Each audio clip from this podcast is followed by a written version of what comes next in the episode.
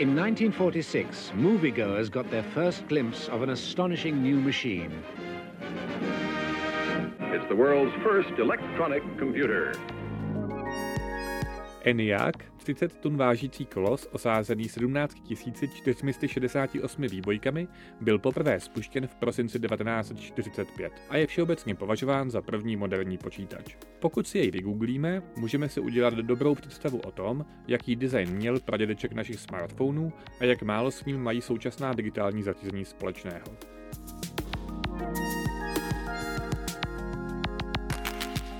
Na nalezených obrázcích je ale překvapivá ještě jedna věc. Dobové černobílé fotky zachycují také obsluhu počítače, kterou tvořily z velké většiny ženy. Matematičky, programátorky a techničky zde přepínají spínače, zapojují kabely nebo pózují se sadami elektronek.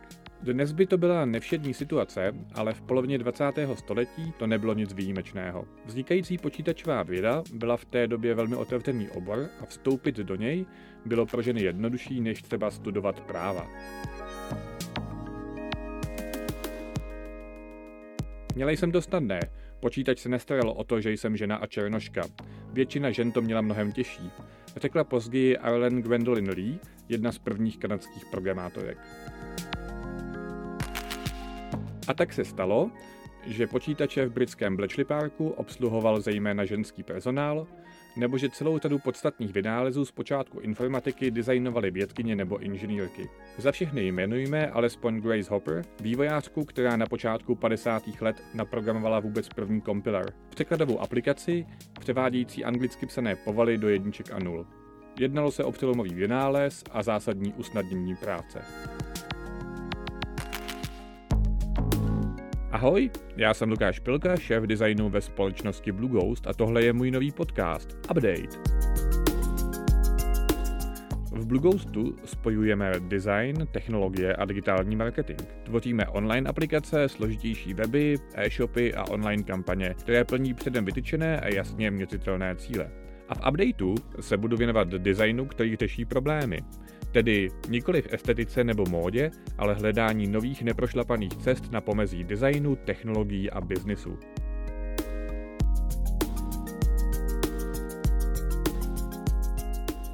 Každých 14 dní si se svými hosty budu povídat o tom, jak se designují služby a produkty, které vnímají současné problémy a obstojí v zítřejším světě.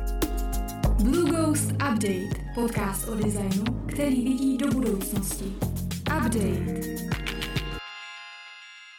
Sečteno a podtrženo, ve Spojených státech 60. let pracoval v oblasti počítačové vědy a aplikované informatiky asi 27% žen. Což sice zdaleka není vyrovnaný podíl, ale i tak se jednalo o jedno z mála prestižních a vysoce placených povolání té doby, kde se ženy docela běžně vyskytovaly. A situace se dále zlepšovala až do počátku 80. let, kdy bylo 37% akademických titulů z těchto oborů uděleno ženám. Od té doby to však s rovností zastoupení jde od 10 k 5. A v roce 2010 byl podíl žen v IT oproti 80. letům ani ne poloviční. S čím se musíme jako potýkat věčně, tak jsou ty stereotypy, které máme hluboko zakořeněný v hlavách a v našem chování a jsou to ty nevědomí předsudky, které jsme předjali od svých předků, od svých rodičů, od učitelů, z mediálního obrazu, který vznikl kolem technologií, takže to si myslím, že je největší problém. Tohle je Dita Formánková, zakladatelka organizace Čekitas, která se snaží motivovat ženy k práci v IT a ke studiu technických oborů. Dita posledních několik měsíců působí na pozici Diversity Director v Avastu. Ahoj Dito, já tě vítám tady na Update baru. Ahoj. Update.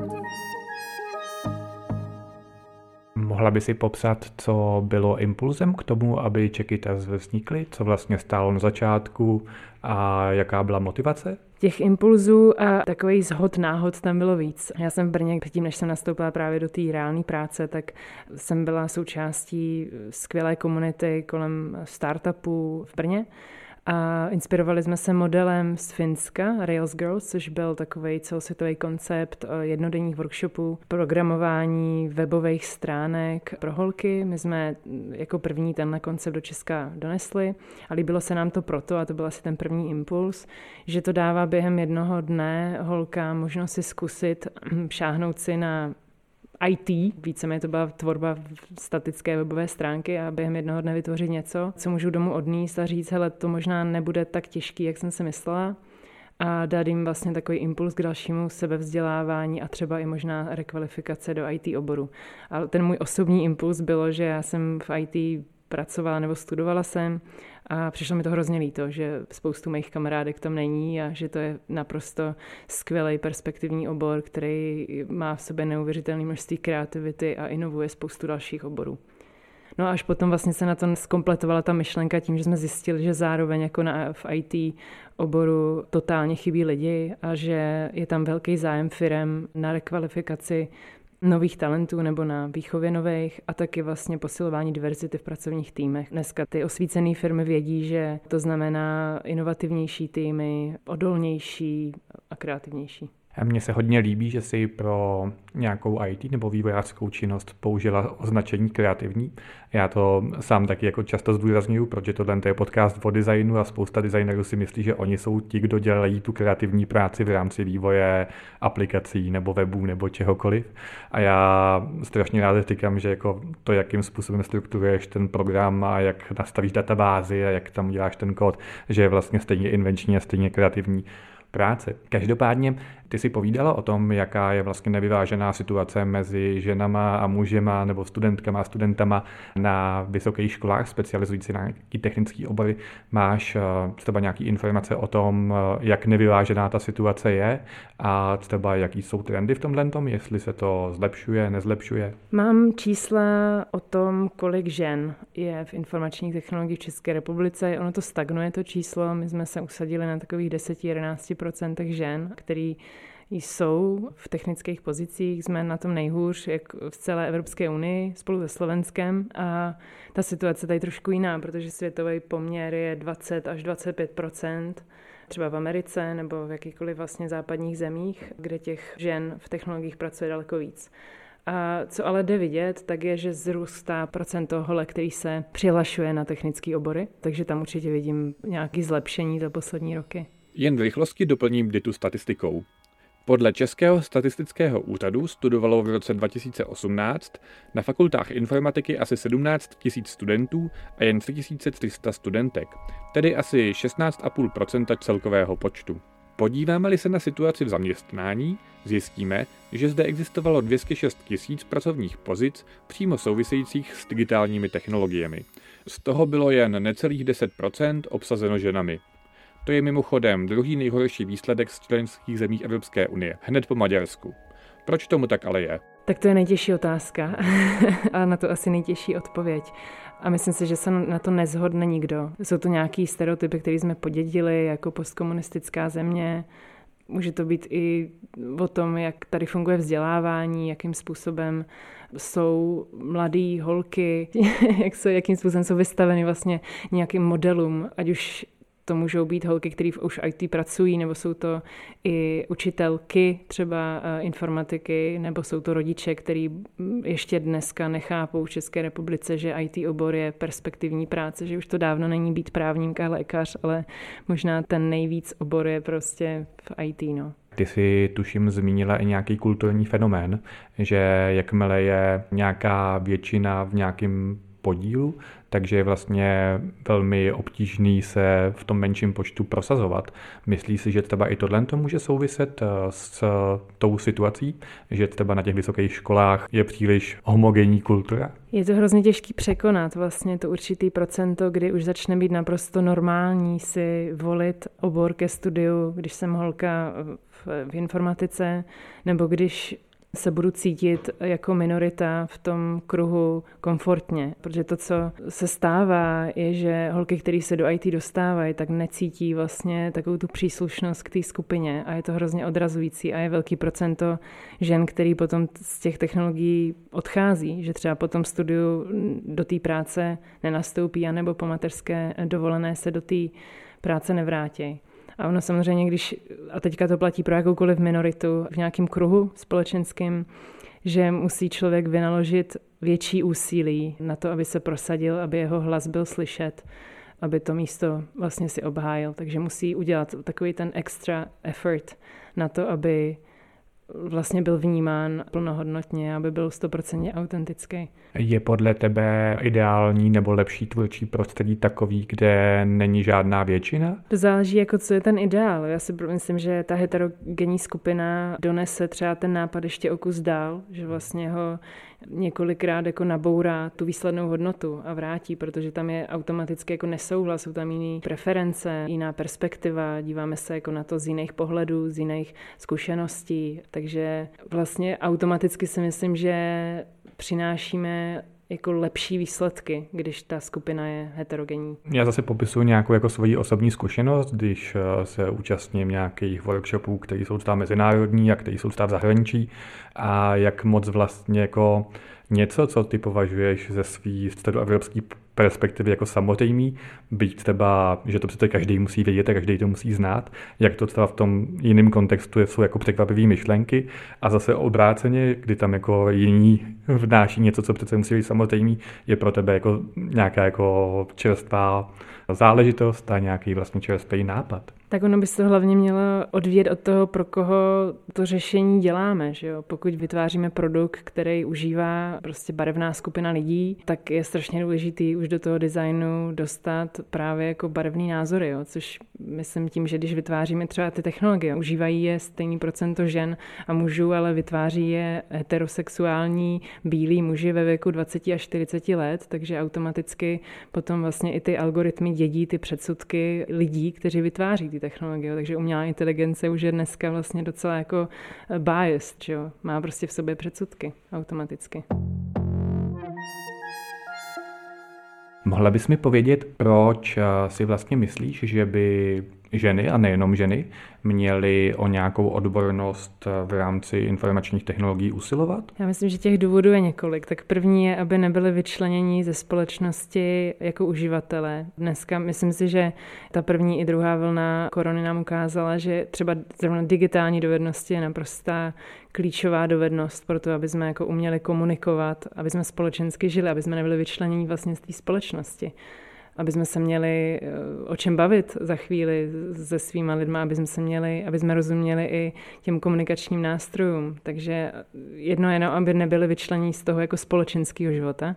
A to druhé je právě, aby byli eh, součástí té skupiny, která mění svět kolem nás.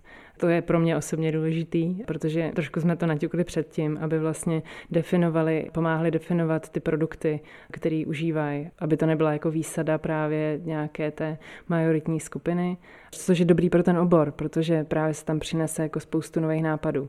A ta třetí, ta je důležitá pro ženy samotný, prostě jak jsme zmínili na začátku, jako je to obor, který je perspektivní, nabízí velice dobrý platový ohodnocení a velkou míru flexibility, kterou třeba ženy potřebují, pokud se rozhodnou vlastně mít rodinu a pečovat u toho o děti. Takže vlastně ta flexibilita v oborech, který mají v sobě IT, tak je skoro zaručená. Napadá tě vedle žen nějaká třeba další skupina, která je z tohohle toho prostředí vyloučená? Tak budou to starší lidé. To je možná výzva na následující roky v oblasti jako diverzity a inkluze, že nám stárne populace. Ona bude teda stárnout už s tou zkušeností, kterou máme dnes, jo, ale kdo je víc vyloučen, tak jsou starší lidé, jo, kteří s těma technologiemi nevyrostli.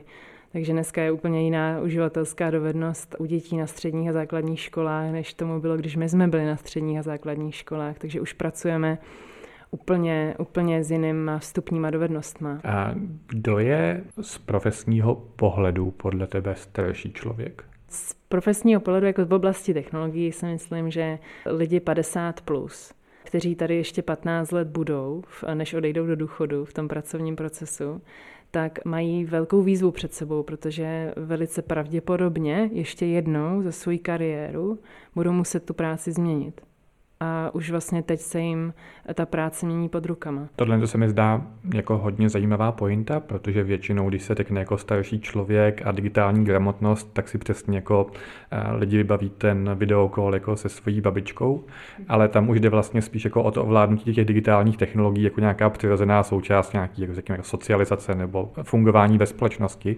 ale že když mluvíme o těch profesních dovednostech, tak právě to, jak si povídala, že máme na mysli lidi, kterým je 50 nebo možná třeba 40, a budou vlastně jako nucený k tomu si ty mezery doplnit, že je tam rozdíl v tom chápání. Určitě jsou to všechny pozice, které jsou administrativního typu, rutinního charakteru, hodně ve, ve službách. Dneska to vidíme, že jo, v, ve stravování, v, v logistice, to jsou všechno pozice, jako, které postupně nahrazují technologie. Takže tihle lidi budou muset trošičku jako vlastně změnit i ten svůj set dovedností, který používali 20 let ve své práci.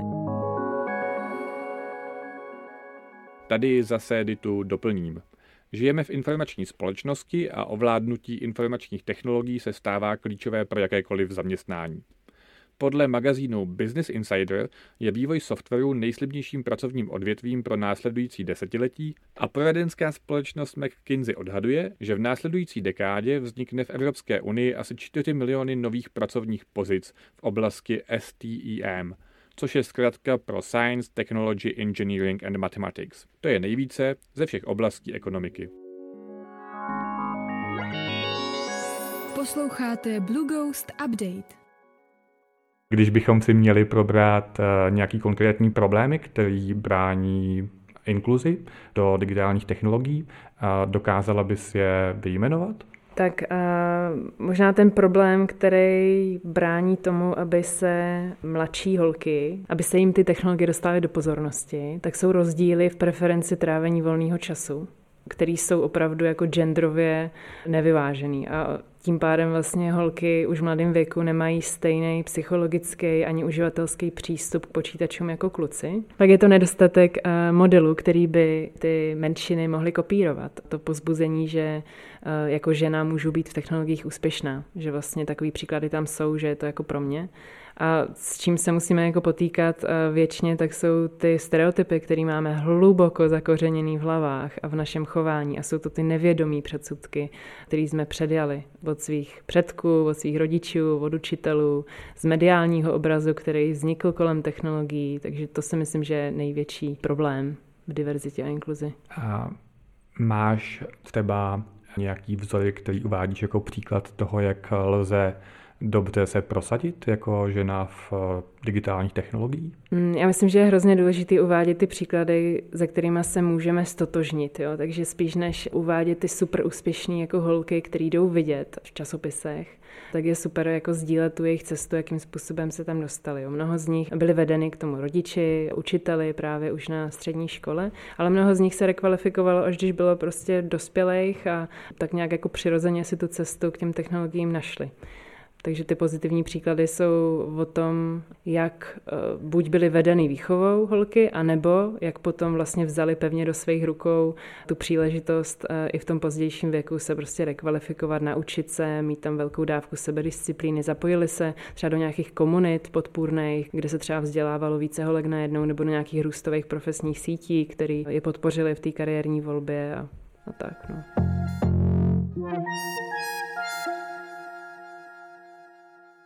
Dovedla by si třeba jmenovat nějaký přešlapy, který má eh, trpí firmy, který chtějí ženy zaměstnat, nebo který vlastně hledají pracovní sílu. Jak si sama povídala, tak eh, poptávka po vývojářích nebo obecně po digitálních profesích je obrovská. Tak eh, kde chybují a co by měli dělat pro to, aby chybovat přestali? Já myslím, že ten velký přešlap je ten zažitý předsudek, že musím nabírat lidi s vysokoškolským diplomem, kteří vystudovali informatiku. To si myslím, že už se dávno změnilo, ale je to tam pořád ještě zakořeněný u náborových eh, lidí. Jo? Že myslím si, že dneska není důležitý se dívat vlastně na ty požadavky nebo na tu kvalifikaci univerzitního stylu, ale spíš na to, co doopravdy je cílem té práce a co jsou ty jako minimální předpoklady, které ten člověk jako musí mít, protože ten obor se vyvíjí strašně rychle, takže ve výsledku oni by měli učit lidi, kteří jsou schopni se hodně učit, nějakým způsobem jako prokazují to učení vlastně. To si myslím, že je nejdůležitější dovednost, kterou jako lidi dneska potřebují hledat u svých, u svých zaměstnanců. A to si myslím, že je takový jako přešlap. Jo, že dneska pořád hledáme jako na univerzitách, ale pokud jsem uvědomilá firma a chci víc diverzity ve svých týmech, tak se nedívám tam, kde mamuti běhají. Vlastně nedívám se do těch dalších kruhů, kde můžu vlastně ty talenty přitáhnout. Co ještě dalšího může odrazovat uchazečky o práci v IT od toho, aby se přihlásili na nějakou otevřenou pozici. Tak tam to je spoustu a začíná to tím, jak napíšu pracovní inzerát to, co tam reálně jako čtu v tom inzerátu. Jo. Tak odprostím se od toho, že ten inzerát může být jako jazykově nekorektní vůči třeba některým skupinám. Neříkám, že, že mají firmy nutně přechylovat název pozice do českého jazyka. Ten český jazyk je takový nevyspytatelný, ale spíš se bavím o to, abych jako i v tom pracovním inzerátu sepsal požadavky, které opravdu jsou jako nutné na tu pracovní pozici a ne nice to have, jo, protože je dokázáno několika právě studiema, že, že ženy se na tu pozici přihlásí ve chvíli, kdy splní 100% jako těch požadavků a to ještě dvakrát nejlíp, když to vlastně muži mají daleko víc jako tendenci eh, riskovat. Oni k tomu jsou docela dost vedení, jako už, už svojí výchovou a zkusí to. Takže vlastně nemusí splnit třeba 60% předpokladů a přihlásí se na ten pohovor. A to je škoda, protože to vlastně nedává šanci těm holkám to zkusit, ten vlastní jako confidence gap nebo ta mezera v tom sebevědomí na tu pracovní pozici. Já to vidím z vlastní zkušenosti, když nabíráme lidi do Čekytas, že vlastně jako máme tam i kluky, kteří se přihlašují na pohovor a ti přijdou třeba, teďka nechci jako stereotypizovat, ale opravdu to tak je a, a mě to pořád jako nepřestává přestává překvapovat, že přijdou naprosto nepřipravení a napsali jako stejný životopis na tisíc různých firm, když to pak přijdou holky, které mají jako pečlivě udělaný motivační dopis s videem, prostě s naprosto dokonalým přihláškovým formulářem a vlastně jdou tam překvalifikovaný ještě a, a tvrdí potom na tom pohovoru, že vlastně jako neví, jestli, prostě, jestli na to mají, jo, což, což mi potom mrzí. Jo. Když to zpátky vrátím k těm firmám, tak je to uvádět do inzerátu jako opravdu to, co potřebuju na tu pozici. A nejlíp se teďka je trend dělat impact-based uh, jako pracovní inzeráty, takže jako co chci, aby byl výsledek té práce a ne se zaměřovat na to, co potřebuju k tomu, aby ta práce byla vykonaná, protože těch cest k tomu, jak má být ten výsledek vypadat, je několik. Jo. A potom je něco jako value proposition, vlastně co tam nabízím těm lidem, jo? protože pro holky jsou důležitý jiný benefity než pro kluky. Takže možná to nemusí být nutně odměna na tu práci, možná hledají víc work-life balance, jako balanci, kterou potom můžou dostat v tom pracovním poměru a skloubit to s péčí o děti, jo? nebo hledají tam sdílené pracovní místo, jo? nebo nějakou podporu právě při té péči o děti, jo? nebo tam hledají jako etiku, hledají tam, hledají tam kvalitu managementu, jo? takže ještě se navíc liší nejenom pohlavím ty benefity, ale taky levelem, jo, na který ty lidi hledám. Něco důležitého pro mladé holky, něco jiného důležitého je právě pro starší, který můžou mít tu rodinu. Jo. Takže za všechno začíná jako při vytváření té role, potom psaní toho pracovního inzerátu a možná místy, kam ten pracovní inzerát umístím. Dovedla by si jmenovat některé věci, které vidíš, že se hejbou ku předu a třeba nějaký snadný vítězství, co můžou digitální firmy eh, do svého prostředí nebo do nějaký svý vnitřní polisy začlenit, aby udělali vstřícný krok inkluzi? Možná strávit více času nad listem kandidátů na, na tu pozici, jo? aby se na ten shortlist, který vytvářím uh, na tu danou pracovní pozici, dostalo určitý procento toho diverzitního talentu, jo? aby tam bylo třeba 30% žen, který si se zavážu jako firma pohovorovat na tu pozici, ale pak ať samozřejmě rozhodnou zkušenosti, kompetence, cokoliv dalšího, ale vlastně jako dát si to extra úsilí nad tím, že fakt jako budu hledat. Je to někdy jako jehla v kupce uh, sena, budu muset hledat eh, poctivě, budu na tím muset strávit víc času, ale vlastně jako podle mě to přinese jako, mm, jako nádherný výsledky, když si tu práci s tím dám.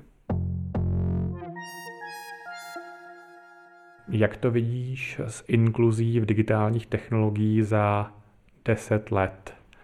Kam se posuneme, když to, o co se snažíš, půjde podle plánu? Když půjdeme stejným tempem jako teď, tak ani za 150 let nebudeme mít žádné výsledky.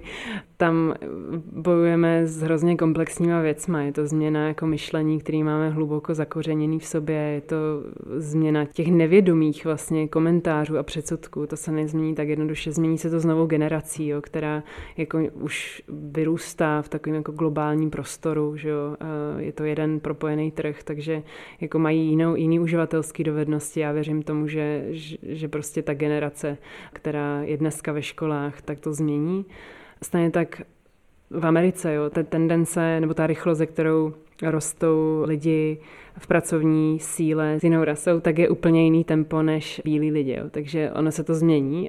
Třeba teďka se říká 2035, tak v Americe bude víc lidí na 65 let, než je lidí pod 18. Takže já myslím, že budeme čelit v inkluzi úplně jiným problémům, než čelíme teď. Jo ale takový ty největší vykřičníky, který tam máme, je ta stárnoucí populace a ta druhá je, jak právě ženy a právě lidi jiné rasové příslušnosti než, než bílé, tak jak ztrácí rychle kvůli automatizaci svojí práci. Takže ta velká otázka té inkluzi bude, jako je velice rychle i rekvalifikovat a nabídnout jim tu příležitost eh, se dovzdělat a dodat jim ty dovednosti i v pozdějším věku. No. Dito, já ti moc děkuji, že jsi byla hostem v updateu. Tady jsi dala na našem baru bylinkový čaj a zase někdy naslyšenou. Děkuji moc za pozvání. To byl update o rovnoprávnosti a s ním další ukázka toho, že redesignovat můžete nejen produkty, ale i systémy a pravidla, kterými se řídíme. I v dalších dílech se budeme věnovat řešení problémů a hledání nových neprošlapaných cest v různých oblastech designu. Díky, že jste poslouchali a pokud máte chuť, můžete nám poslat nějaký feedback na našich sociálních sítích nebo na adrese update.blueghost.cz. Mějte se fajn a udržujte se up to date s Blue Ghost Update. Blue Ghost Update, podcast o designu, který vidí do budoucnosti. Update.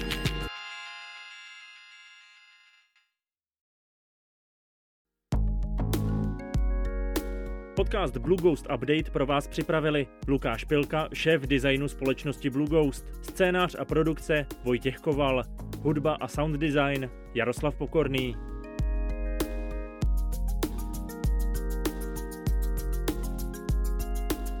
Blue Ghost Update, podcast o designu, který vidí do budoucnosti. Update.